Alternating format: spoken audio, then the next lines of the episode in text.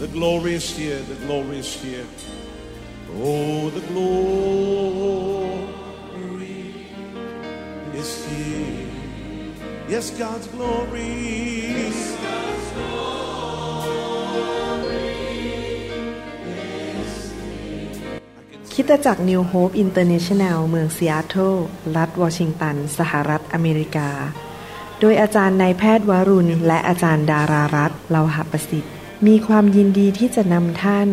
รับฟังคำสอนที่จะเป็นประโยชน์ในการเปลี่ยนแปลงชีวิตของท่าน ด้วยความรัก ความเชื่อ ความหวัง และสันติสุขในองค์พระเยซูคริสต์ท่านสามารถทำสำเนาคำสอนเพื่อแจกจ่ายแก่มิตรสหายได้ หากมิได้เพื่อประโยชน์เชิงการค้า And say it's mine. And say it's mine. I take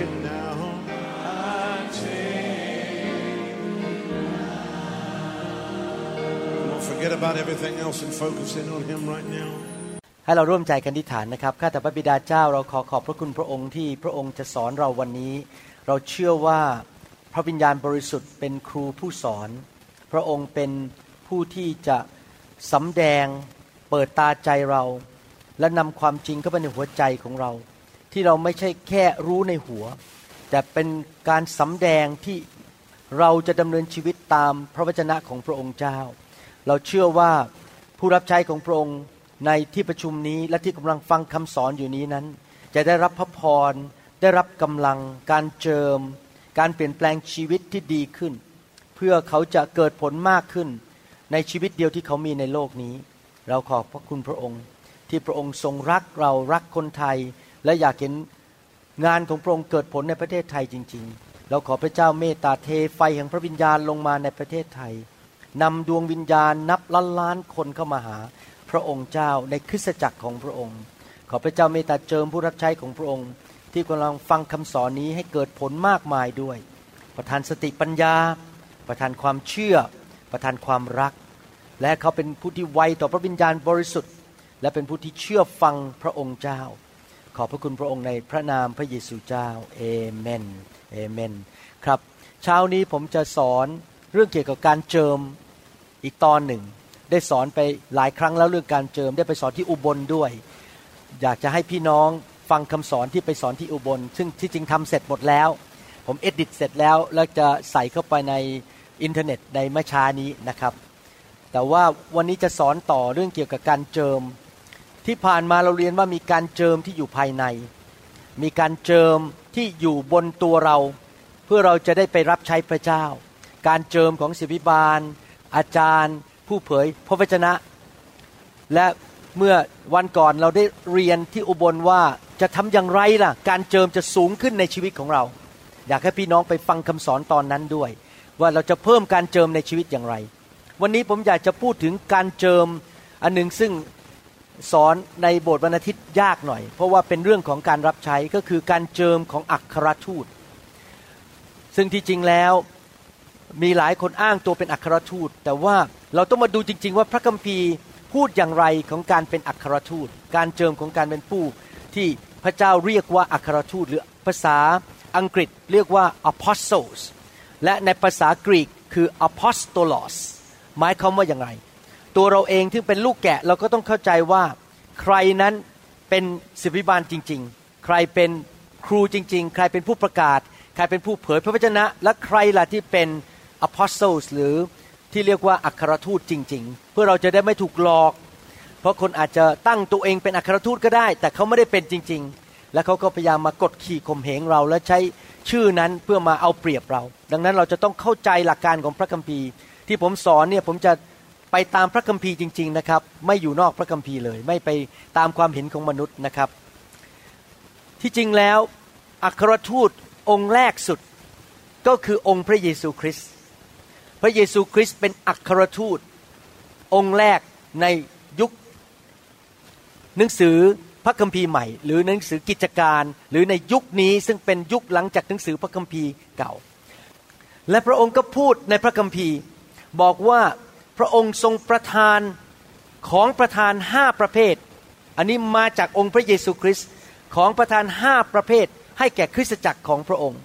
และของประทานห้าประเภทนี้เป็นบุคคล เป็นบุคคล ไม่ใช่ของประทานที่เป็นแค่การสำแดงของพระวิญญาณบริสุทธิ์เช่น การรักษาโรค การเผยพระวจนะ การพูดภาษาแปลกๆและแปลภาษาแปลกๆหรือการทำหมายสำคัญการอัศจรรย์ สิ่งเหล่านี้เป็นแค่การสำแดงของพระวิญญาณบริสุทธิ์ผ่านคริสเตียนใครก็ได้ที่จะมีการสำแดงของพระวิญญาณบริสุทธิ์ ถ้าท่านมีการเจิมที่จะทำการรักษาโรค การสำแดงนั้นก็ผ่านชีวิตของท่าน คริสเตียนหลายคนอาจจะมีการสำแดงของการรักษาโรค แต่ว่าของประธานนี้คือบุคคลที่พระเยซูประทานให้แก่ คริสตจักรของพระเจ้า เป็นของขวัญ พระคัมภีร์ที่จริงในภาษาอังกฤษใช้คำว่าเป็นของขวัญเลยของขวัญให้แก่คริสตจักรของพระเจ้า ในหนังสือเอเฟซัส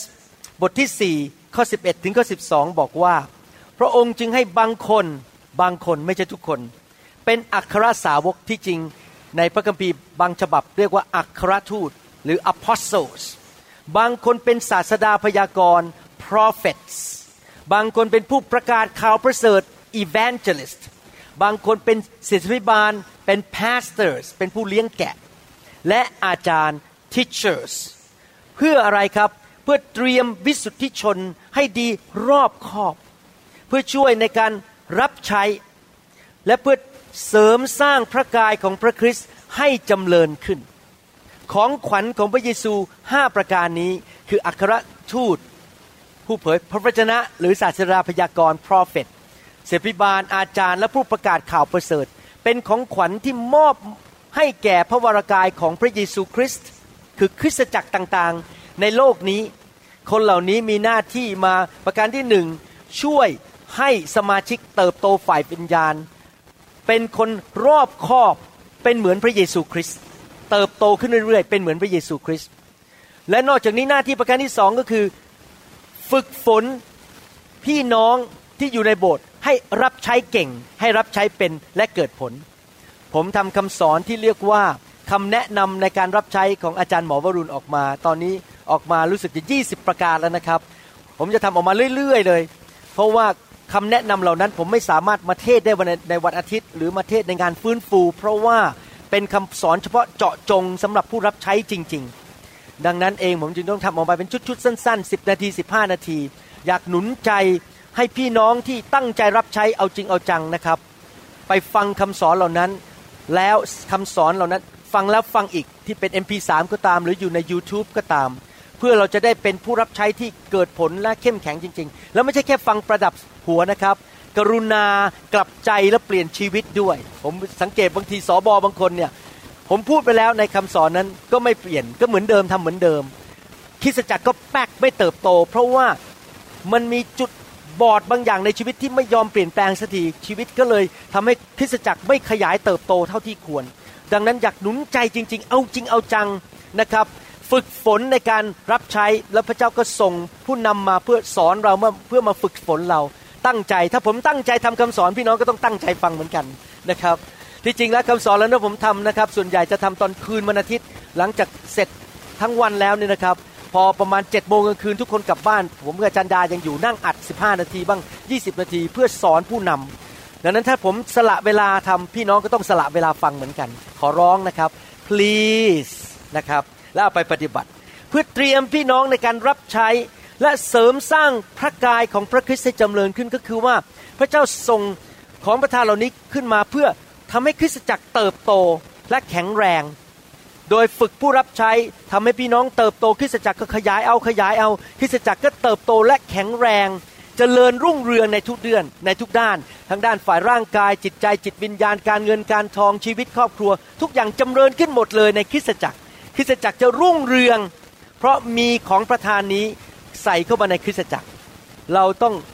เห็นคุณค่าของของประธานหรือของขวัญกิฟต์ของขวัญนนี้ที่มาจากพระเยซูคริสต์ซึ่งเป็นบุคคล ตัวพระเยซูเองเป็นอัครทูต ในหนังสือฮีบรูบทที่สามข้อหนึ่งบอกว่าอะไร บอกว่าเหตุฉะนั้นท่านพี่น้องอันบริสุทธิ์ ผู้เข้าส่วนด้วยกันในการทรงเรียกซึ่งมาจากสวรรค์นั้น จงพิจารณาอัครสาวก ก็คืออัครทูต apostles แต่ตอนนี้ในภาษาอังกฤษใช้ capital A A ตัวใหญ่ ภาษาไทยมันไม่มี capital ไม่มีตัวใหญ่คำว่าเมื่อไหร่ก็ตามในภาษาอังกฤษที่ใส่ตัวใหญ่เข้าไปเป็นตัวแรกก็คือพระเจ้า God ก็เป็น G ตัวใหญ่ใช่ไหมฮะ Holy Spirit ก็ H ตัวใหญ่ Jesus ตัวใหญ่ตัว J อันนี้ Apostle A ตัวใหญ่ก็คือเป็นอัครทูตก็คือองค์พระเยซูคริสต์และมหาปุโรหิต ซึ่งเรารับเชื่ออยู่นั้นคือพระเยซูคริสต์ พระเยซูคริสต์ถูกเรียกในหนังสือฮีบรูว่า เป็นอัครทูตองค์แรก และหลังจากนั้นก็ทรงเสบิบาลอาจารย์ ผู้เผยพระชนะ ผู้ประกาศข่าวประเสริฐและอัครทูตคนอื่น ๆ ที่เป็นมนุษย์เข้ามาในโลกเพื่อมาช่วยมนุษย์ช่วยคริสเตียนในยุคนี้ และในยุคถัดไปเพื่อให้เกิดความเจริญเติบโตและรับใช้พระเจ้าได้ เก่งรับใช้เกิดผลจริง ๆนะครับ ดังนั้นผมอยากจะหนุนใจให้เข้าใจว่าพระเจ้าส่งอัครทูตเข้ามา คำว่าอัครทูตในภาษากรีกนั้น คือคำว่า apostolos a p o s t o l o s apostolos แปลว่าผู้ที่ถูกส่งออกไปข้างหน้า one sent forth คนที่ถูกส่งออกไปข้างหน้าไปทำการของพระเจ้า คนเหล่านี้ถูกส่งไปด้วยมิชชั่นหรือพันธกิจที่พระเจ้าเรียกให้เขาทำ ไม่ใช่ออกไปเพราะว่าอยากจะมีเงินเดือน อยู่อเมริกามันเบื่อไม่มีอะไรทำอะละขอไปเป็นมิชชันนารีที่ประเทศไทย เขาจะได้ให้เงินเดือนเราใช้ไม่ใช่นะครับ ทุกคนที่เป็นอพอสโซลหรือเป็นอัครทูตนั้น ถูกพระเจ้าส่งไปด้วยพันธกิจ ด้วยงานเฉพาะเจาะจงให้ทำให้สำเร็จ ไม่ใช่ไปเพราะอยากได้เงินเดือน ไม่ใช่ไปเพราะว่าแค่ อยากจะเป็นผู้รับใช้คนหนึ่งแต่เขาไปด้วยนิมิตที่มาจากพระเจ้านะครับ และและผู้ที่เป็นทุกส่งลงมาในโลกคนแรกก็คือองค์พระเยซูคริสต์พระเยซูคริสต์ถูกส่งลงมาจากสวรรค์ เป็นอพอสเซลหรือเป็นอัครทูตองค์แรกสุด ส่งลงมาจากสวรรค์ด้วยพันธกิจที่ชัดเจนคือมาเทศนาข่าวประเสริฐสร้างสาวกทำการอัศจรรย์ประกาศอาณาจักรของพระเจ้า และตายบนไม้กางเขนกลับเป็นขึ้นมาจากความตาย เพื่อช่วยกู้มนุษย์ในโลกนี้ให้ได้รับความรอดและออกจากความมืด พระเยซูมาด้วยพันธกิจที่ชัดเจนมาก พระองค์มาแบบรู้เลยว่าจะมาทำอะไรไม่ใช่ลอยลงมาเพื่อมาสบายๆอยู่ในโลก มากินอาหาร เอ๊มันก็ดีเหมันกันอยู่ในโลกนี้ไม่ใช่นะครับ พระองค์มาด้วยนิมิตหมายที่ชัดเจน ในหนังสือยอห์นบทที่ 20 ข้อ 21 ยอห์นบทที่ 20 ข้อ 21 นั้น บอกว่าพระเยซูจึงตรัสกับเขาว่า สันติสุขดำรงอยู่กับท่านทั้งหลายเถิด พระบิดาของเราทรงใช้เรามาฉันใด เราก็ใช้ท่านไปฉันนั้น ภาษาไทยบอกว่าใช้มา แต่ภาษาอังกฤษชัดกว่า ถ้าผมแปลจากภาษาอังกฤษภาษากรีกจริง ๆ บอกว่า พระบิดาทรงส่งเรามาฉันใด ไม่ใช่ใช้นะส่งมา เราก็จะส่งท่านไปฉันนั้น ผู้ที่เป็นอัครทูตคือผู้ที่ถูกส่งออกไป หลังจากที่พระเยซูกลับขึ้นสวรรค์ พระเยซูก็ส่งของขวัญลงมา ก็คือผู้นำห้าประเภทนั้น และหนึ่งในห้าประเภทก็คืออัครทูตหรือ apostles พระคัมภีร์ได้กล่าวถึงอัครทูต 12 คน และก็อัครทูตตอนหลังที่พระเจ้าส่งออกไปพูดง่ายๆว่ามีอัครทูตสามประเภทหนึ่งคืออัครทูตที่เป็นองค์พระเยซูคริสต์เองสองคืออัครทูตที่เป็นสิบสองคน เดี๋ยวผมจะอธิบายรายละเอียดอย่าง อีกทีหนึ่งว่าอัครทูตสามประเภทนี้มันต่างกันยังไง และอัครทูตประเภทที่สามก็คืออัครทูตในยุคหนังสือพระคัมภีร์ใหม่ ซึ่งยังเกิดขึ้นจนถึงปัจจุบันนี้ ปัจจุบันก็ยังมีอัครทูตอยู่ ที่พระเจ้าส่งออกไปทำงานของพระเจ้า เพื่อทำภารกิจบางอย่างให้สำเร็จ มีคำว่าอัครทูตเกิดขึ้น มีการส่งอัครทูตเกิดขึ้นออกจากคริสตจักร ในหนังสือกิจการบทที่ 13 กิจการบทที่ 13 เป็นตัวเริ่มต้นถึงอัครทูต ซึ่งไม่ใช่อัครทูต 12 ท่าน ที่พระเยซูทรงเลือกตอนที่พระองค์ ทรงดำเนินชีวิตอยู่ในโลกนี้อยู่ ให้เรามาดูกันซิว่ากิจการบทที่ 13 พูดว่าอย่างไรในข้อ1ถึงข้อ 4 อัครทูตที่พระเจ้าส่งออกไป คราวนั้นในคริสตจักรในเมืองอันทิโอก มีบางคนเป็นผู้พยากรณ์และอาจารย์ เป็น prophet และก็ teacher เป็นผู้พยากรณ์และอาจารย์ ก็คือมีใครบ้าง มีบารนาบัสซิเมโอนที่เรียกว่านีเกอร์ กับลูซิอัสชาวเมืองไซรีน มานาเอน ผู้ได้รับการเลี้ยงดูเติบโตขึ้นด้วยกันกับเฮโรดเจ้าเมือง และเซาโลก็คืออาจารย์เปาโล เมื่อคนเหล่านั้นกำลังรับใช้องค์พระผู้เป็นเจ้า และถืออดอาหารอยู่ พระวิญญาณบริสุทธิ์ได้ตรัสสั่งว่า จงตั้งบานาบัส และซาโล ที่จริงแล้วภาษาไทยบอกจงตั้งบานาบัส แต่ในภาษากรีกบอกว่าจงแยกเขาออกมา แยกเขาออกมา ไว้สำหรับการซึ่งเราเรียกให้เขาทำนั้น แสดงว่าพระเจ้าให้นิมิตชัดเจน ให้พันธกิจชัดเจนกับผู้ชายสองคนนี้ ซึ่งตอนนั้นอยู่ในคริสตจักรท้องถิ่น และรับใช้ในฐานะเป็นผู้เผยพระวจนะ และเป็นครูบาอาจารย์สอนพระคัมภีร์สองคนนี้ถูกเรียกออกมาถูกแยกออกมาอย่างชัดเจน และมีงานที่จะให้ทำอย่างชัดเจน มีการทรงเรียกและมีนิมิตชัดเจน เมื่อถืออดอาหารและอธิษฐาน แล้ววางมือบนบานาบัสกับเซาโล เขาก็ใช้ท่านไป ภาษาไทยบอกว่าใช้ท่านไปเอาอีกแล้วในภาษากรีกบอกว่าก็ส่งเขาไป บานาบัสกับเซาโลถูกส่งไป คนที่ถูกส่งไปก็คืออพอสโตลอส คนที่พระเจ้าส่งไปทำพันธกิจชัดเจน ต้องใช้คำว่าถูกส่งไปมากกว่าใช้ไป เหตุฉะนั้นท่านทั้งสองที่ได้รับใช้พระวิญญาณบริสุทธิ์ จึงลงไปที่เมืองเซลูเคีย และได้แล่นเรือจากที่นั่นไปยังเกาะไซปรัส เห็นไหมครับ ผมอยากจะให้เห็นภาพอย่างนี้นะครับ อัครทูตเนี่ยที่จริงแล้วเริ่มตั้งต้นจากการเป็นผู้นำที่อยู่ในคริสตจักรท้องถิ่น เป็นผู้นำอาจจะเป็นสาวบอหรือเป็นครูหรือเป็นนักประกาศ หรือว่าเป็นผู้เผยพระวจนะ เขาทำงานสัตซ์ซื่ออยู่ในคริสตจักรท้องถิ่นแห่งหนึ่ง ในพระคัมภีร์ตอนนี้ก็คือเมืองอันทิโอกขณะที่กำลังรับใช้อยู่ เป็นพ่อแม่ฝ่ายวิญญาณอยู่ในโบสถ์ รับใช้อย่างสัตซ์ซื่อ แล้ววันหนึ่งพระเจ้าก็เรียกคนบางคนเหล่านั้นที่กำลังรับใช้อย่างสัตย์ซื่อ แล้วก็ส่งเขาออกไปทำการนอกโบสถ์ของตัวเอง ไม่ใช่อยู่ในโบสถ์ถ้าอยู่ในโบสถ์ก็เป็นเสบิบาล อาจารย์ ผู้เผยพระชนะ และผู้ประกาศข่าวประเสริฐ แต่เมื่อไรก็ตามที่คนที่รับใช้อย่างสัตย์ซื่อ ถูกพระเจ้าเรียกและถูกส่งออกไป นั่นแหละ และโดยที่มี พันธกิจชัดเจน เขาก็เริ่มทำหน้าที่เป็นอัครทูตแล้ว เห็นไหมครับว่าการเป็นอัครทูตไม่ใช่เริ่มจากว่าเดินเข้ามาในโบสถ์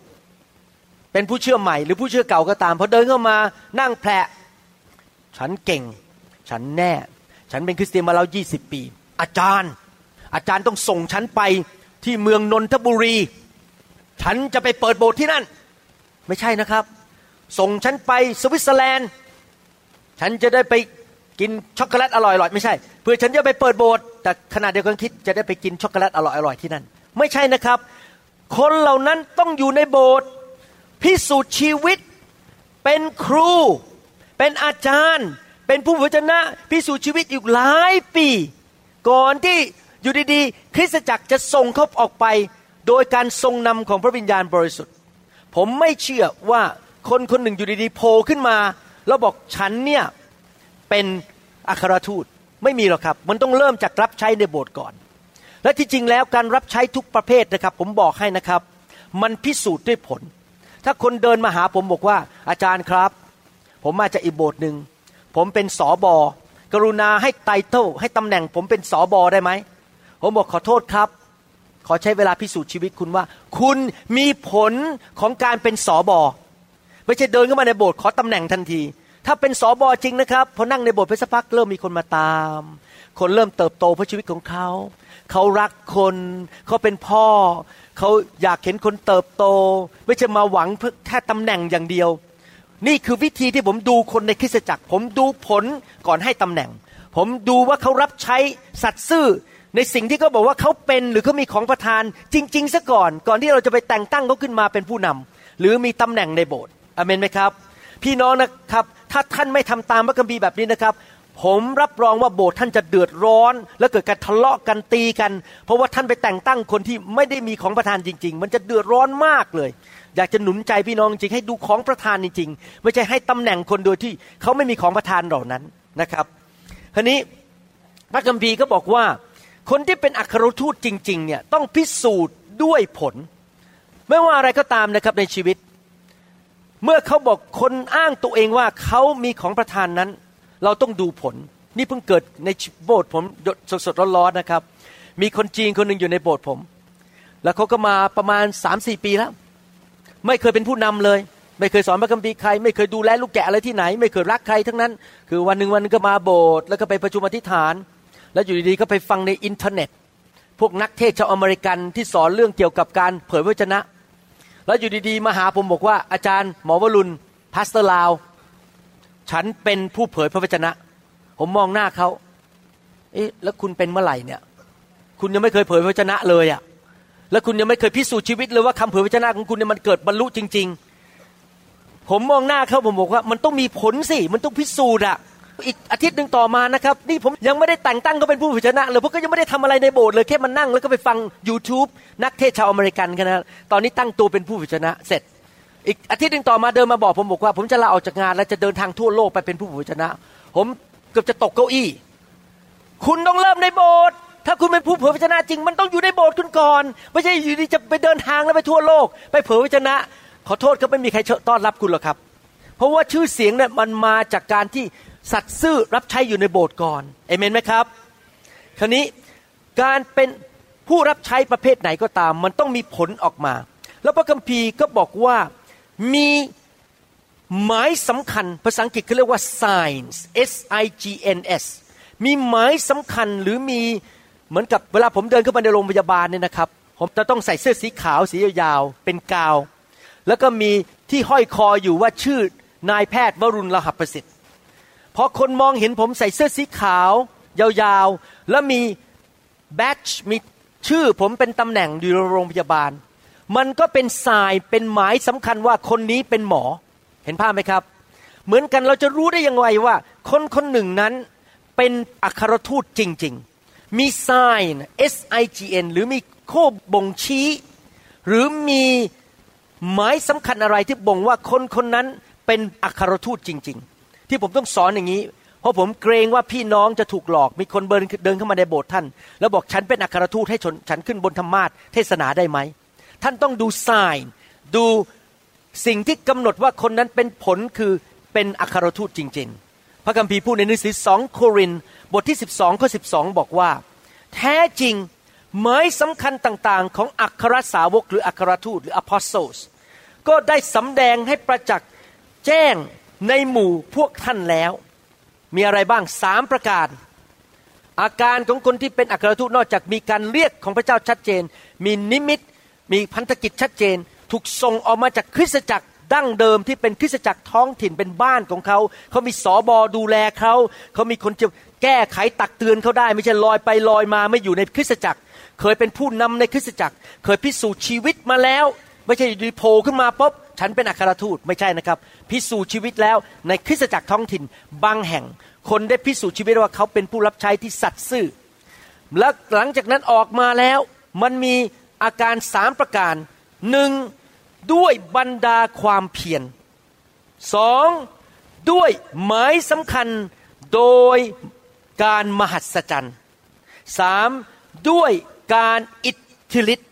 ภาษาอังกฤษบอกว่า with all perseverance in signs and wonders and mighty deeds ผมแปลออกมาเป็นภาษาของคุณหมอวรุณบอกงี้ ด้วยความอดทนต่อสู้กับความยากลำบาก และไม่เลิกลาอัครทูตจะต้องเจอปัญหาต่างๆ มากมายพอออกไปที่จะเหยียบเข้าไปในดินแดนของมารไปบุกเบิกที่ใบใหม่มารมันก็จะต่อสู้พยายามยิงให้ได้ให้ล้มให้ได้ อัครทูตเหล่านี้จะต้องเป็นทหารเหมือนกับเป็นหัวหน้ากองทัพที่จะสามารถอยู่หน้ากองทัพแล้วสู้ แล้วไม่ยอมพ่ายแพ้จนชนะได้จนลบชนะได้ เป็นแม่ทัพซึ่งมีความภาคเพียรและไม่ยอมแพ้สู้จนถึงวันสุดท้าย นั่นคืออาการของอัครทูตสองก็คือด้วยมีการทำหมายสำคัญการอัศจรรย์ และประการที่สามก็คือมีการปฏิบัติชีวิตของเขานั้น การดำเนินชีวิตการรับใช้ของเขานั้น เต็มไปด้วยการทรงสถิตและฤทธิเดชของพระเจ้า อาจจะไม่ใช่หมายสำคัญอัศจรรย์เช่น คนตาบอดหาย แต่ว่าไปที่ไหนมันเกิดผล มันมีการยืนยันจากพระเจ้าว่า คนเปลี่ยนแปลงชีวิต คนรับเชื่อ ใครมาอยู่ภายใต้เขาชีวิตเปลี่ยนแปลงมีงานที่เขาทานั้น มันเต็มไปด้วยฤทธิเดชที่มาจากการทรงสถิตและการเจิมจากพระเจ้า คนที่จะมาเป็นอัครทูตได้นั้น โดยปกติตามหลักพระคัมภีร์ จะต้องเป็นคนที่มีประสบการณ์ส่วนตัวกับพระเจ้าจริง ๆ เพราะว่าเขาจะต้องออกไปเจอปัญหามากมาย การกดดันมากมาย ถ้าเขาไม่มีประสบการณ์ส่วนตัวกับพระเจ้าเขาจะยกธงขาวง่าย ๆ ประสบการณ์ส่วนตัวไม่ใช่ประสบการณ์แค่ผิวเผิน จะต้องเป็นคนที่มีประสบการณ์กับพระเจ้าที่ลึก และส่วนตัวจริง ๆ ไม่ใช่ประสบการณ์ที่อ่านมาจากหนังสือเล่มหนึ่งแล้วบอกโอ้พระเจ้ารักษาโลกโอ้พระเจ้าทำงี้ แต่ตัวเองมีประสบการณ์ อย่างเช่นอาจารย์เปาโล มีประสบการณ์ที่เห็นนิมิต เห็นไฟลงมาจากสวรรค์ ที่ถนนที่กำลังจะไปเมืองดามัสกัส อาจารย์เปาโลมีประสบการณ์ได้เห็นนิมิต เคยขึ้นไปบนสวรรค์ชั้นสามเคยไปเห็นพระเจ้ามาแล้ว มีการ สำแดงจากพระวิญญาณบริสุทธิ์โดยตรง อาจารย์เปาโลบอกว่าคำเทศนาของเขานั้น ไม่ได้มาจากใครสอนเขา แต่พระเจ้าสำแดงโดยตรง อาจารย์เปาโลมีประสบการณ์กับพระเจ้ามากมายส่วนตัว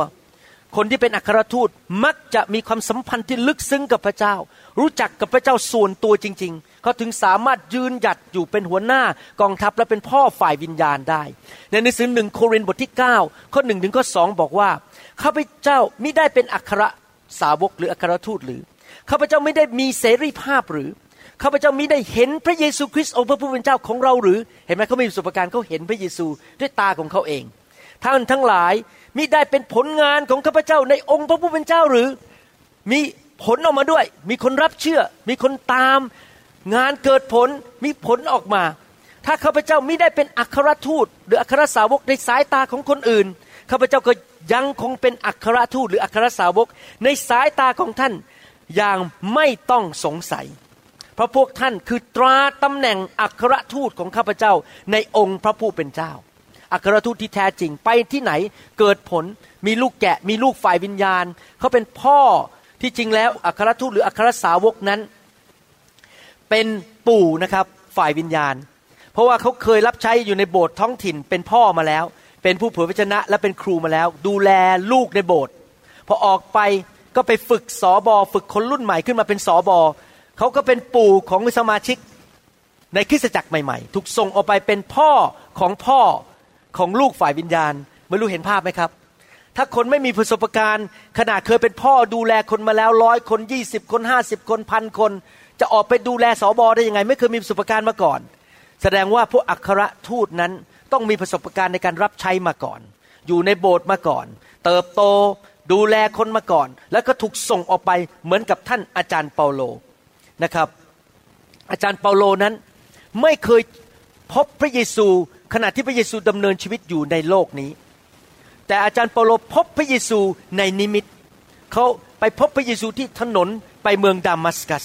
นะครับ มีประสบการณ์ที่ลึกซึ้งกับพระเจ้ามาก ในหนังสือหนึ่งโครินธ์บทที่ 11ข้อ23 บอกว่า เพราะว่าเรื่องซึ่งข้าพเจ้าได้มอบไว้กับท่านนั้นแล้วข้าพเจ้าได้รับจากองค์พระผู้เป็นเจ้า คือในคืนที่เขาทรยศพระเยซูนั้น พระองค์ทรงหยิบขนมปัง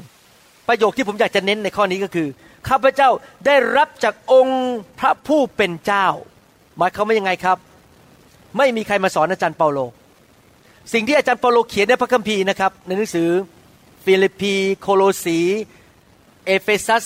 สิ่งต่างๆ ที่อาจารย์เปาโลเขียนนั้น มาโดยตรงจากการสำแดงของพระวิญญาณบริสุทธิ์ พระเจ้าสอนเขาโดยตรง ไม่มีใครมาสอนเขา พวกที่เป็นอัครทูตนั้น มีความสัมพันธ์ลึกซึ้งและประสบการณ์กับพระเจ้ามาก พระเจ้าพูดกับเขาโดยตรง พระเจ้าสอนสำแดงเรื่องต่างๆ แล้วมาสอนสมาชิก ปัจจุบันนี้แน่นอนเรามีพระคัมภีร์เป็นหลัก ที่เราจะอ่านได้เพราะพระเจ้าพูดผ่านอัครทูตในยุคโบราณ เราใช้พระคัมภีร์เป็นพื้นฐาน ปัจจุบันนี้อัครทูตต้องตามพระคัมภีร์เท่านั้น แต่ขณะที่ศึกษาพระคัมภีร์นั้น พระวิญญาณบริสุทธิ์ทรงสำแดงความจริงในพระคัมภีร์ให้อัครทูตเห็น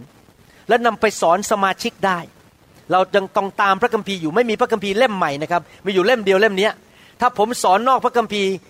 ท่านไม่ต้องฟังผม ถ้าผม เสนอความเห็นอะไรที่มันไม่ตรงกับพระคำพระวจนะของพระเจ้านะครับ ท่านไม่ต้องฟังผม ผมถือพระคัมภีร์เป็นแม่แบบเป็นแม่พิมพ์ ในการดำเนินชีวิต ในการรับใช้และในการสั่งสอนพี่น้องจริง ๆ อาจารย์เปาโลมีประสบการณ์กับพระเจ้าส่วนตัวนะครับ ที่จริงแล้วพระเจ้าเป็นผู้สำแดงพระกิตติคุณให้อาจารย์เปาโลได้รู้จักเองด้วยซ้ำไป เขาไม่ได้รับพระกิตติคุณมาจากพวกสาวก 12 คน หรืออัครทูต 12 คนนั้น ในหนังสือกาลาเทียบทที่หนึ่งข้อ11ถึง12บอกว่า พี่น้องทั้งหลายข้าพเจ้าอยากให้ท่านทราบว่าข่าวประเสริฐฟังดีๆนะครับ ข่าวประเสริฐที่ข้าพเจ้าได้ประกาศไปแล้วนั้นไม่ใช่ของมนุษย์ เพราะว่าข้าพเจ้าไม่ได้รับข่าวประเสริฐนั้นจากมนุษย์ไม่ได้รับจากคนอื่น ไม่มีมนุษย์คนใดสอนข้าพเจ้า แต่ข้าพเจ้าได้รับข่าวประเสริฐนั้น โดยพระเยซูคริสต์ทรงสำแดงแก่ข้าพเจ้า หมายความว่าอัครทูตนั้น มีความสัมพันธ์ลึกซึ้งกับพระเจ้า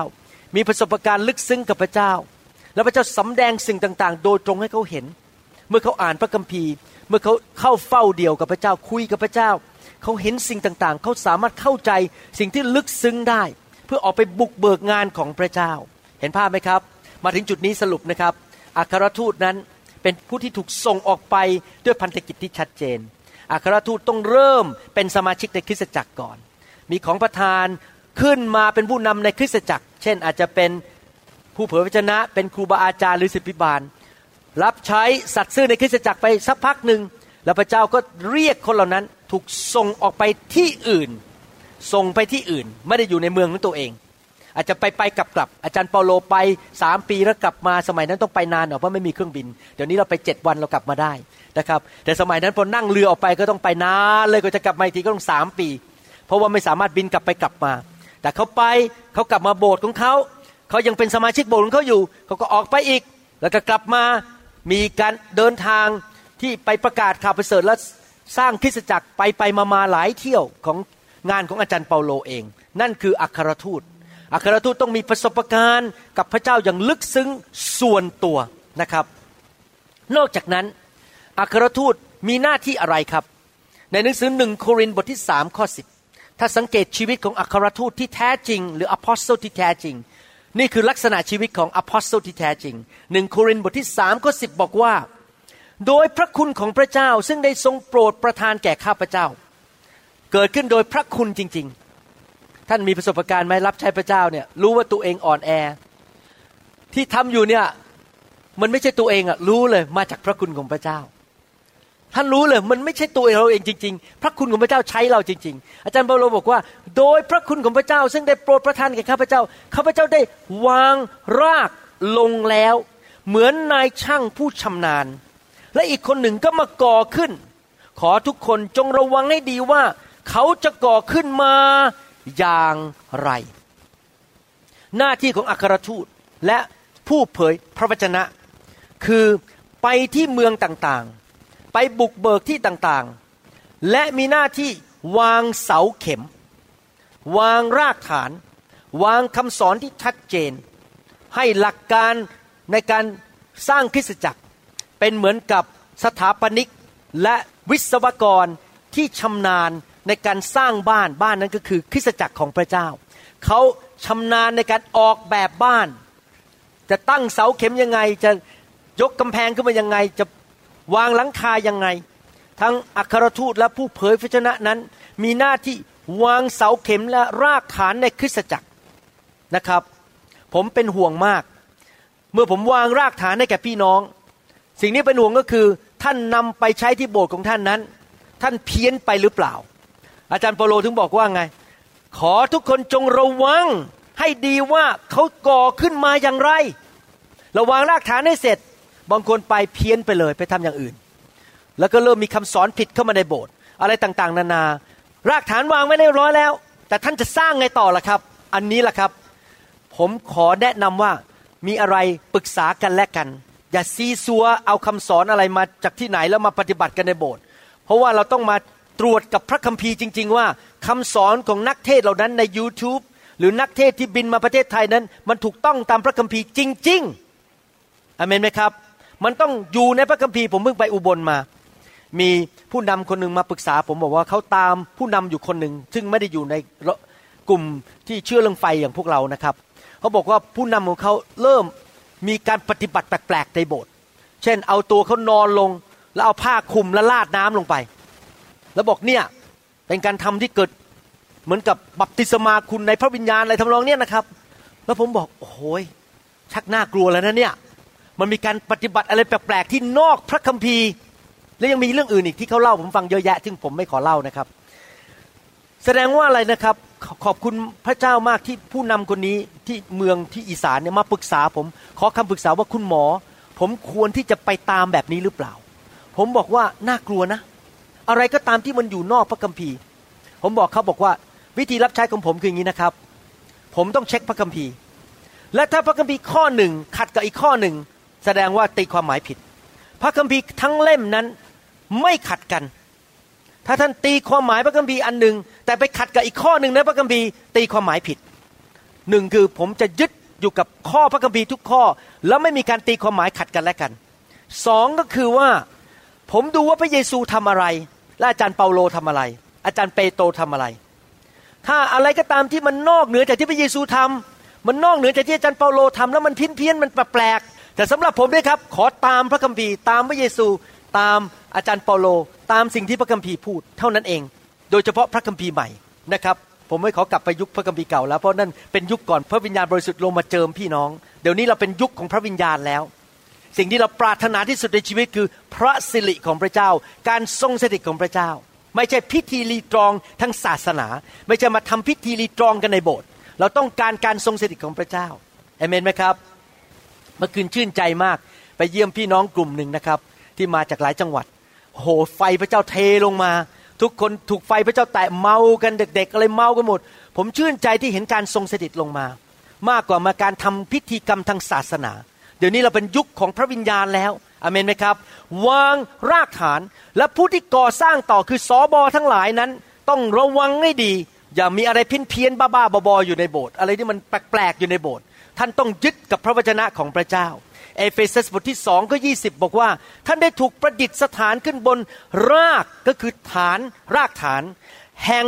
พวกอัครสาวกคืออัครทูต และพวกศาสดาพยากรณ์ prophets พระเยซูคริสต์ทรงเป็นศิลามุมเอก แสดงว่าพระเจ้าใช้อัครทูต และผู้เผยชนะนั้นเป็นเหมือนกับสถาปนิกและเป็นวิศวกรในการช่วยสร้าง ริสตจักรให้แข็งแรง สวยงาม มีสง่าราศี พร้อมที่จะพบองค์พระผู้เป็นเจ้าเมื่อพระองค์เสด็จกลับมา ที่จริงแล้วอัครทูตยุคแรกสุดหลังจากพระเยซูเสด็จขึ้นสวรรค์ซึ่งเป็นอัครทูตองค์แรกสุดที่ลงมาจากสวรรค์ทุกทรงลงมาอัครทูตยุคแรกสุดก็คืออัครทูตสิบสองท่านที่ติดตามพระเยซูอัครทูตสิบสองท่านนั้น มีหน้าที่พิเศษที่ต่างกับอัครทูตในปัจจุบันนี้ หนังสือพระคัมภีร์เรียกว่า the 12 apostle of the lamb นะครับ the 12 apostle of the lamb คือเป็นอัครทูต 12 คนพิเศษสำหรับองค์พระเมธโปรดก อัครทูต 12 คนนี้มีหน้าที่คือวางรากฐานในเมื่อคริสตจักรเปิดขึ้นในยุคแรกในกรุงเยรูซาเล็ม นั่นก็คือสิ่งที่เขาเขียนในพระคัมภีร์ อาจารย์เปโตรยากอบอะไรพวกนี้ยอนเขียนวางรากฐาน หน้าที่ประการที่สองที่อัครทูตสิบสองคนนี้ต่างกับอัครทูตในยุคปัจจุบันก็คือ เขามีหน้าที่เป็นคนที่ให้คำพยานถึงการมาปรากฏของพระเยซูคริสต์ในโลกนี้ เป็นเวลาสามปีครึ่ง ไม่มีคนอื่นเห็นพระเยซู ผมก็ไม่เคยเห็นพระเยซู อาจารย์เปาโลก็ไม่เคยเห็นพระเยซู แต่อัครสาวกสิบองคนแรก หรืออัครทูตสิบองคนแรกนั้น เดินตามพระเยซูอยู่สามปีครึ่ง หน้าที่ของเขาคือ เป็นพยานว่าพระเยซูเป็นอย่างไรทำอะไรเขาเป็นผู้ที่ทำการของพระเจ้าจริง ๆ แล้วก็เห็นงานที่พระเยซูทำจริง ๆ ในยุคนั้นนะครับ นั่นแหละคือหน้าที่ของอัครทูตสิบสองคนแรก เป็นพยานด้วยตาที่เขาเห็นด้วยตาว่าพระเยซูคือใครและทำอะไรในยุคนั้น แต่ในปัจจุบันนี้อัครทูตนั้นมีหน้าที่วางรากฐานคริสตจักร ตามหลักพระคัมภีร์จริง ๆ อัครทูตนั้นถูกเรียกเป็นคนแรกเลยในหนังสือหนึ่งโครินธ์บทที่ 12ข้อ28 บอกว่า และพระเจ้าได้ทรงโปรดตั้งบางคนไว้ในคริสตจักร คือหนึ่งอัครทูตอพอสโซหนึ่งสองผู้พยากรณ์สามครูบาอาจารย์ก็คงรวมถึงศิษยบาลด้วย และต่อจากนั้นก็มีการอัศจรรย์ของประธานในการรักษาโรค การช่วยเหลือ การครอบครอง organization การปกครองการบริหารในคริสตจักร และการพูดภาษาแปลกๆ เห็นไหมครับ เริ่มจากอัครสาวก ผู้พยากรณ์และครูบาอาจารย์หนึ่งสองสาม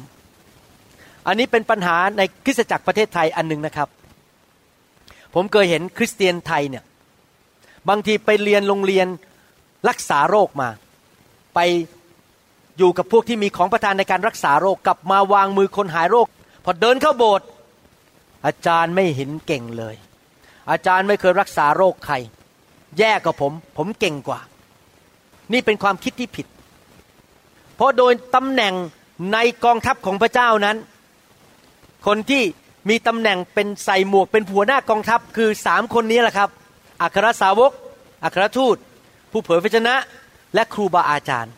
แม้ว่าท่านจะรักษาคนมาแล้ว โดยหมายสำคัญการสัจจันมาแล้วพันคน แต่ว่าสอบอท่านไม่เคยรักษาใครเลย เพราะของประธานเขาเป็นครูเขาไม่ใช่ผู้รักษาโรค ท่านก็ยังต้องให้เกียรติเคารพและนับถือเขา เพราะโดยบ้างนั้นเขาในกองทัพของพระเจ้าเขาเป็นผู้นำของท่าน อันนี้ต้องระวังนะครับ ห้ามใช้ของประธานมาดูถูกคนอื่น เราต้องดูตำแหน่งใน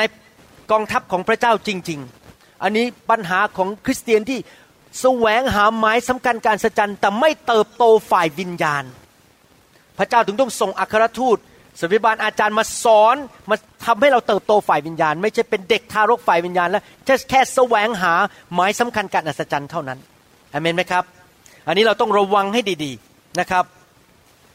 หลายคนในโลกนี้เรียกตัวเองเป็นอัครทูต แต่ว่าเขาอาจจะไม่ใช่อัครทูตที่แท้จริง มันเป็นแค่ตำแหน่งที่ให้กัน ไม่มีผลงานจริง ๆ ไม่ได้มีประสบการณ์กับพระเจ้าจริง ๆ คนเหล่านั้นออกไปก็ไปสร้างความเดือดร้อน แล้วก็ไปเป็นเจ้าของคริสจักรต่างๆ ไปบีบบังคับให้คนให้เงิน ไปใช้กฎบังคับคน ไม่ได้เป็นพ่อที่รัก อัครทูตที่แท้จริง ต้องเป็นเหมือนพ่อแม่ เป็นเหมือนปู่ย่าตายาย รักลูกรักหลานของเขาอยากเห็นลูกเจริญเติบโต ไม่ใช่ไปที่ไหนก็ไปเอาเปรียบ ไปเอาเงิน ไปใช้กฎไปใช้สิทธิอำนาจ บีบบังคับคนอื่นอเมนไหมครับ และผู้ที่ส่งอัครทูตออกไปนี้คือใครครับ ก็คือองค์พระวิญญาณบริสุทธิ์ ไม่ใช่มนุษย์นะครับ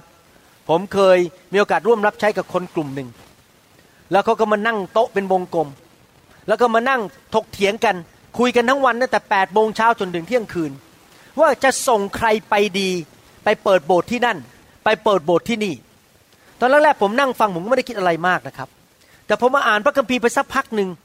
แล้วผมก็เริ่มคิด เอ๊ะ คนที่ส่งคนไปเปิดโบสถ์นี่มนุษย์หรือพระเจ้าเนี่ยทำไมคุณมาดำเนินคริสจักรเหมือนกับเป็นธุรกิจเลย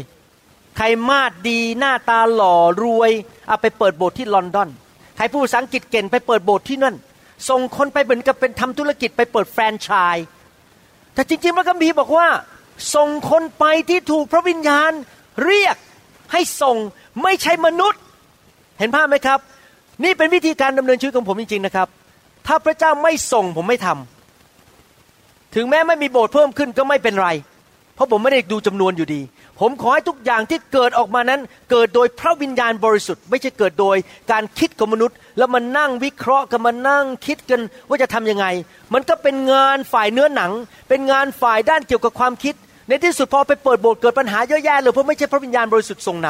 ำพระวิญญาณบริสุทธิ์เป็นผู้ส่งคนเหล่านั้นไปนำคนเหล่านั้นไปมิกี้ที่เราอ่านหนังสือ กิจการบทที่ 13จำได้ไหมใครเป็นคนส่งอาจารย์เปาโลกับบานาบัส ใครครับ พระวิญญาณบริสุทธิ์ผมต้องอ่านใหม่ไหมเนี่ยรู้สึกทุกคนนั่งตา นั่งหน้าแบบอาจารย์หมอพูดเรื่องอะไรนะ โอเค อ่านใหม่ก็แล้วกันนะฮะ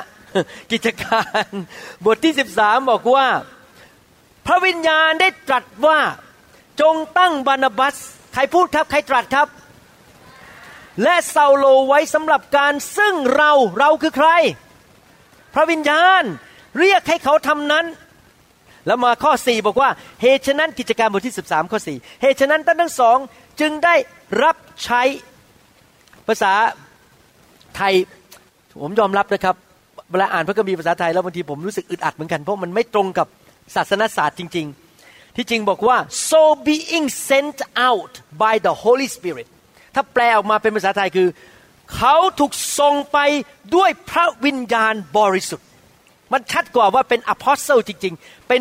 อัครทูตจริง ๆ คือถูกส่งด้วยพระวิญญาณไม่ใช่ถูกส่งด้วยมนุษย์อเมนไหมครับ มันต้องชัดเจนจริง ๆ ว่างานนั้นมาจากพระวิญญาณบริสุทธิ์จริง ๆ ปัจจุบันนี้เราได้ยินคำว่า missionary missionary จำนวนหนึ่งคืออัครทูต แต่ missionary จำนวนหนึ่งอาจจะไม่ใช่อัครทูต เพราะว่าอาจจะเป็นคนที่เป็นเลขาบินไปอีกประเทศหนึ่งแล้วไปทำหน้าที่เป็นเลขานุการให้กับสอบอโบสถ์หนึ่งนั่นไม่ใช่อัครทูต หรือว่าอาจจะบินไปแล้วก็ทำงานด้านสังคมสงเคราะห์ ไปเลี้ยงเด็กกำพร้าที่อีกประเทศหนึ่งนั่นก็ไม่ใช่อัครทูต อัครทูตที่แท้จริงนั้น ต้องไปด้วยหมายสำคัญการอัศจรรย์ ไปวางรากฐานคริสตจักร สร้างสาวก สร้างผู้นำสร้างสอบอขึ้นมาในที่ท้องถิ่น เวลาที่ผมบินไปที่สวิตเซอร์แลนด์ แล้วไปเปิดโบสถ์ที่สวิตเซอร์แลนด์นั้น ผมไปสร้างผู้นำสร้างสอบอเรียกประชุมผู้นำฝึกสอนเขาวิธีจะนำไงทำอะไรบ้างเขาก็สกายเข้ามาปรึกษาผมว่าเหตุการณ์อย่างนี้จะทํำยังไงนี่แหละครับ หน้าที่ของอัครทูตคือ สร้างคริสตจักรวางรากฐานสอนสิ่งต่างๆ ให้ผู้รับใช้ในโบสถ์ท้องถิ่นเหล่านั้น รับใช้พระเจ้าอย่างเกิดผล อัครทูตที่แท้จริงจะต้องอดทนเมื่อเจอความยากลำบาก ไปด้วยหมายสำคัญการอัศจรรย์ และการงานที่เต็มไปด้วยฤทธิเดชของพระเจ้า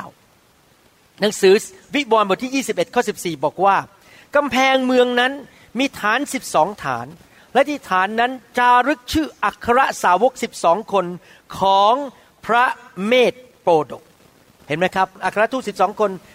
ถูกเรียกในพระคัมภีร์ว่าอัครทูตของพระเมธโปรดก มีหน้าที่คืออะไรเป็นพยานเรื่องพระเยซู และวางรากฐานในยุคแรกเท่านั้น แต่ว่าปัจจุบันนี้ไม่มีอัครทูต 12 คนนั้นแล้ว ปัจจุบันเป็นอัครทูตที่เป็นมนุษย์ อาจจะเป็นชาวอเมริกัน ชาวจีน ชาวลาว หลายๆ ชาติพระเจ้าก็ตั้งอัครทูตในประเทศต่างๆ กัน และอัครทูตแต่ละคนก็มีเขาเรียกว่าขอบเขตของสิทธิอำนาจนะครับอัครทูตคนนี้อาจจะมีขอบเขตของสิทธิอำนาจของคนกลุ่มนี้ แต่ไม่มีสิทธิอำนาจของคนอีกกลุ่มหนึ่งสมมุติว่าอัครทูตชื่อเอหรือนายกมีสิทธิอำนาจต่อคนกลุ่มประเทศไทย แต่เขาไม่มีพระคุณที่จะไปทำงานที่ประเทศไนจีเรีย ถ้าเขาขืนโผล่ไปที่ไนจีเรียไม่มีใครฟังเขาเพราะว่าขอบเขตของงานของเขาพระคุณไม่ได้อยู่ที่ไนจีเรีย แต่อยู่ที่ประเทศไทย หรืออีกคนหนึ่งอาจจะเป็นอัครทูตที่สหรัฐอเมริกา แต่เขาพยายามจะมาประกาศในประเทศไทย มันไม่เกิดผลเท่าที่ควร ไม่มีใครฟังเขาฟังเขาก็ไม่รู้เรื่อง เพราะว่ามันไม่ใช่เป็นพระคุณที่พระเจ้าให้แก่เขาอาจารย์เปาโลบอกว่าบางคนไม่ใช่ผลงานของข้าพเจ้า แต่บางคนใช่ผลงานของข้าพเจ้า มีขอบเขตในการรับใช้เป็นอัครทูตนะครับ ดังนั้นปัจจุบันนี้ก็ยังมีอัครทูตแบบบานาบัส ยังมีอัครทูตแบบอาจารย์เปาโลอยู่ในยุคปัจจุบันนี้ คนเหล่านี้ที่เป็นอัครทูตนั้น ถ้าท่านศึกษาพระคัมภีร์จะพบว่าเขามักจะมีของประทานหลายอย่างในตัวเองทำไมต้องมีของประทานหลายอย่าง ของประทานเช่น เป็นทั้งศิบิบาลก็ได้ เผยวิจนะก็ได้ หรืออาจจะเป็นนักประกาศนิดๆก็ได้ อาจจะไม่ใช่นักประกาศแบบใหญ่โต แบบจัดครูเสดคนมานับเชื่อเป็นชั้นแสนแต่เขาสามารถประกาศข่าวประเสริฐได้ หรืออาจจะมีของประทานในการจัดแจงบริหารได้ด้วย มีของประทานหลายประเภทในตัวคนเดียวกัน เพราะอะไรท่านทราบไหมครับ เพราะอัครทูตออกไปบุกเบิกในที่ใหม่ ๆ ก็ต้องมีของประทานเยอะในการบุกเบิกเข้าไปในที่ใหม่ๆ เพื่อจะได้ให้เกิดผลให้สำเร็จให้ได้ อาจารย์เปาโลมีของประทานมากเลย เยอะแยะเลยไปบุกเบิกที่ใหม่ ๆ ที่ไม่ใช่ชาวยิวกับคนต่างชาติ อัครทูตที่แท้จริงมักจะมีของประทานมากมาย ตอนนี้ผมขอสรุปว่าอัครทูตนั้นมีสี่มีสามสี่สิ่งนี้ที่เราจะเห็นได้ชัดเจนว่าเขาเป็นอัครทูตจริงๆหนึ่งก็คือมีประสบการณ์ลึกซึ้งส่วนตัวกับพระเจ้าสองอัครทูตนั้นมีความสามารถและมีพระคุณและฤทธิเดชในการไปบุกเบิกคริสตจักรสามอัครทูตนั้น ไปด้วยของประทานที่เด่นชัดเจนในชีวิตว่าเขามีของประทาน และคนสามารถยอมรับได้ และประการสุดท้ายก็คือ เขาถูกส่งออกไปนอกคริสตจักรของตัวเอง โดยพระวิญญาณบริสุทธิ์ และไปวางรากฐานที่นั่นที่ต่างๆ ที่เขาไปบุกเบิดเหล่านั้น เขาไปด้วยฤทธิ์เดชของพระวิญญาณบริสุทธิ์นะครับ ในยุคของพระคัมภีร์ใหม่นั้น บานาบัสก็เป็นอัครทูต ผู้หนึ่ง ในหนังสือกิจการบทที่ 14 ข้อ 14 เมื่ออัครทูตบานาบัสกับเปาโลได้ยินดังนั้น จึงฉีกเสื้อผ้าของตนเสีย วิ่งเข้าไปท่ามกลางคนทั้งหลาย ร้องเสียงดัง มีไหมครับ อัครทูตหลังจาก 12 ท่าน มีบานาบัสกับเปาโลเป็นตัวอย่าง ปัจจุบันในศตวรรษที่ 21 ยังมีอัครทูตไหมมี และทำงานออกไปบุกเบิกคริสตจักร เหมือนกับบานาบัสกับเปาโลนะครับ พวกเหล่านี้จะออกไปมีการรับรองจากพระเจ้า ในตอนนั้นเขาทำการอัศจรรย์นะครับ จนกระทั่งคนเนี่ยคิดว่าเขาเป็นพระเจ้าเลยจะมากราบเขาแหละครับ เพราะว่าเขาไปด้วยหมายสำคัญการอัศจรรย์ไปด้วยฤทธิ์เดชของพระเจ้าข้อ8ถึงข้อ11 กิจการบทที่ 14 ข้อ 8 ถึงข้อ 11 บอกว่าไง ที่เมืองลิสตรามีชายคนหนึ่งนั่งอยู่ใช้เท้าไม่ได้ เขาพิการตั้งแต่คันมารดา ยังไม่เคยเดินเลย คนนั้นได้ฟังเปาโลพูดอยู่ เปาโลจึงคอมเมนดูเขา เห็นว่ามีความเชื่อพอจะหายโรคได้ จึงร้องสั่งด้วยเสียงอันดังว่า จงลุกขึ้น ยืนตรง คนนั้นก็กระโดดขึ้นเดินไป เมื่อหมู่ชนเห็น ซึ่งเปาโลได้กระทำจึงพากันร้องเป็นภาษาลิคาโอเนียว่า พวกพระแปลงเป็นมนุษย์ลงมาหาพวกเราแล้ว เห็นไหมครับเขาไปด้วยการสำแดงจากพระเจ้าการ ที่พระเจ้าสนับสนุนเขาทำให้เกิดการยิ่งใหญ่ในเมืองนั้น คนก็คิดว่าเขาเป็นพระเจ้า คนที่เป็นอัครทูตนั้นพระเจ้าจะรับรองงานของเขาที่จริงแล้วอยากจะพูดสรุปหนุนใจนะครับ เมื่อว่าท่านจะเป็นอะไร ท่านจะเป็นศิบิบาลอาจารย์ อัครทูต ผู้ประกาศข่าวประเสริฐ หรือว่าเป็นผู้เผยพระวจนะ ขอหนุนใจว่าพี่น้องอย่าไปเน้นเรื่องตำแหน่ง หรือไทเทลชื่อก่อนหน้าชื่อท่าน อาจารย์กกกกกกศิบิบาลขอไข่ขอไข่ขอไข่อัครทูตขอควายขอควายขอควาย อย่าไปสนใจเรื่องตำแหน่ง ศาสนาจารย์จุดจุดจุดจุดจุดผมบอกให้นะครับ สิ่งเหล่านี้ไม่สำคัญตำแหน่งอยู่หน้าท่านไม่สำคัญ แน่นอนลูกแกะควรจะให้เกียรติผู้นำโดยเรียกว่าอาจารย์ เรียกว่าอย่างงู้นอย่างนี้ควรจะให้เกียรติ แต่ตัวเราเองถ้าเรารับใช้ เราอย่าไปสนใจเรื่องตำแหน่ง ว่าใครเขาจะมาให้ตำแหน่งเรา เพราะตำแหน่งมันไม่เกี่ยว มันเกี่ยวกับว่าเรามีการเจิมนั้นไหมแล้วเกี่ยวกับว่าพระเจ้ามีพระคุณนั้นให้กับเราไหมถ้าเราเป็นศิบิบาลจริง ๆนะครับ ไม่มีตำแหน่งอยู่ข้างหน้าก็เป็นอยู่ดี เพราะเราเป็นศิบิบาลจริง ๆ ถ้าเราเป็นอัครทูตจริง ๆ ไม่มีตำแหน่งอัครทูต เรียกว่าอพอสโซก็เป็นอยู่ดี กุญแจสำคัญคือท่านมีการเจิมนั้นไหม แล้วท่านเดินในการเจิมนั้นไหม พระเจ้าเรียกท่านให้ทำสิ่งเหล่านั้นจริง ๆ หรือเปล่า แล้วถ้าพระเจ้าเรียกให้ท่านทำสิ่งเหล่านั้นจริง ๆ ท่านก็ทำไปด้วยความสัตย์ซื่อ โดยไม่ต้องเป็นห่วงว่าใครจะมาให้ตำแหน่งท่านไหม เพราะที่จริงแล้วการเป็นผู้นำในการรับใช้นั้น สิ่งที่สำคัญที่สุดคือเพื่อพระเจ้า และเพื่อลูกแกะ เพื่อพระเจ้าและเพื่อลูกแกะ ถ้าพระเจ้าพอพระทัยงานของพระเจ้าขยาย พระเจ้าได้รับเกียรติ อาณาจักรของพระเจ้าขยายเติบโต และลูกแกะเจริญเติบโตแข็งแรง เกิดผลฮาเลลูยานอนตายตาหลับแล้ว คนจะมาสู้ฮกฉัน คนจะมาให้ตำแหน่งฉัน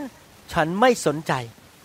เพราะมันไม่เกี่ยวกับฉันอยู่ดี มันเกี่ยวกับว่าพระเจ้าได้รับเกียรติไหมลูกแกะแข็งแรงไหมผมอยากจะหนุนใจพี่น้องจริง ๆนะครับ พระเจ้าไม่ได้ให้รางวัลท่าน เพราะตำแหน่งของท่าน ฟังดีๆนะครับ พระเจ้าให้รางวัลท่านในสวรรค์ เพราะความสัตย์ซื่อของท่าน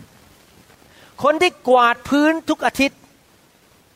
มีหน้าที่กวาดพื้นในโบสถ์ไม่เคยขึ้นเทศเลย แต่ว่ามีของประทานอย่างเดียวคือรับใช้ แต่สัตย์ซื่อมากวาดพื้นแล้วพื้นสะอาดเอี่ยมไม่มีกระดาษตกไม่แต่ชิ้นเดียว เป็นเวลา 40 ปีทำสิ่งที่พระเจ้าเรียกให้เขาทำ exactly อย่างที่พระเจ้าเรียกเขาทำเป็นมา 40 ปี แต่พระเจ้าไม่เคยเลื่อนขั้นให้เขาขึ้นเป็นนักประกาศ เขาได้รับรางวัลในสวรรค์มากกว่าอัครทูตที่ขี้เกียจเอาเปรียบเอารัดสมาชิก รับใช้ด้วยท่าทีที่ไม่ถูกต้อง และไม่สัตย์ซื่อต่อพระเจ้าตำแหน่งไม่สำคัญ ของประธานก็ไม่ใช่เป็นตัวกำหนดว่าท่านจะได้รับรางวัลมากในสวรรค์ไหม สิ่งนี้เป็นตัวกำหนดว่าท่านจะได้รับรางวัลจากพระเจ้ามากไหม คือความสัตย์ซื่อ คนบางคนนั้นอาจจะเป็นแค่คนยกน้ำให้กินได้รับรางวัลในสวรรค์มากกว่านักเทศอีกเมื่อไปสวรรค์และทุกคนพูดสิครับความสัตย์ซื่อ ระวังนะครับ ตัวกำหนดไม่ใช่ตำแหน่ง ตัวกำหนดก็คือความสัตย์ซื่อ แต่ว่าของประธานมาพร้อมกับความรับผิดชอบ ถ้าท่านมีของประธานมาก ท่านก็มีความรับผิดชอบมาก ถ้าท่านเป็นอัครทูตก็มีความรับผิดชอบมากกว่าคนธรรมดา ถ้าท่านเป็นศิบิบาลท่านก็มีความรับผิดชอบมากกว่าสมาชิกธรรมดา ของประธานและตำแหน่งนั้นมาพร้อมกับความรับผิดชอบ แต่ไม่เกี่ยวกับเรื่องรางวัลในสวรรค์อเมนไหมครับ วันนี้ผมได้มีโอกาสพูดสิ่งเหล่านี้มาทั้งหมด เพื่อที่ท่านจะเข้าใจเรื่องกับ เกี่ยวกับอัครทูตตามหลักพระคัมภีร์จริง ๆ ท่านจะได้ไม่ถูกหลอก ท่านจะได้ไม่รู้ว่าใครเป็นอัครทูตใครไม่ใช่จริง ๆ แล้วอย่าไปตั้งตัวเองเป็นอัครทูตถ้าท่านไม่ใช่อะไรอย่างนี้เป็นต้นนะครับดำเนินชีวิตรับใช้พระเจ้าด้วยความสัตย์ซื่อไปเรื่อยๆให้พระเจ้าเป็นผู้แต่งตั้งเรา ให้พระเจ้าเป็นผู้เลื่อนขั้นให้เราประทานสิ่งดีให้กับเรา อย่าไปเลื่อนขั้นตัวเองนะครับ ให้เราร่วมใจกันที่ฐานข้าแต่พระบิดาเจ้าขอพระคุณพระองค์ที่พระองค์ทรงสอนเราเรื่องการเจิม ของการเป็นอัครทูตหรือ apostles apostolos ที่พระองค์สำแดงผ่านทางพระเยซูคริสต์ผ่านสาวก 12 คนของพระเยซู และผ่านอาจารย์เปาโลและบานาบัส ขอพระเจ้าเมตตาด้วย ให้พวกเรามีความชัดคมชัดเจนฝ่ายวิญญาณ สายตาฝ่ายวิญญาณเราเห็นชัดเจนว่าใครเป็นใคร ใครมีของประทานอะไร ตัวเองมีของประทานอะไร และให้เราเคลื่อนไปในของประทานเหล่านั้น ขอพระเจ้าเมตตาแต่งตั้ง เสพิบาล อาจารย์ ผู้เผยพระวจนะอัครทูต และผู้ประกาศข่าวประเสริฐมากมายทั่วประเทศไทย จะมีผู้รับใช้ที่สัตย์ซื่อหัวใจดีในทุกเขตทุกภาคในประเทศไทย และคนเหล่านั้นจะมีหัวใจดีที่สัตย์ซื่อ และรับใช้โดยไม่หวังผลตอบแทน ไม่ได้ด้วยท่าทีที่ผิดที่จะสร้างอาณาจักรของตัวเอง ขอบพระคุณพระองค์ ในพระนามพระเยซูเจ้า เอเมนสรรเสริญพระเจ้า ขอบคุณพระเจ้าครับ ฮาเลลูยา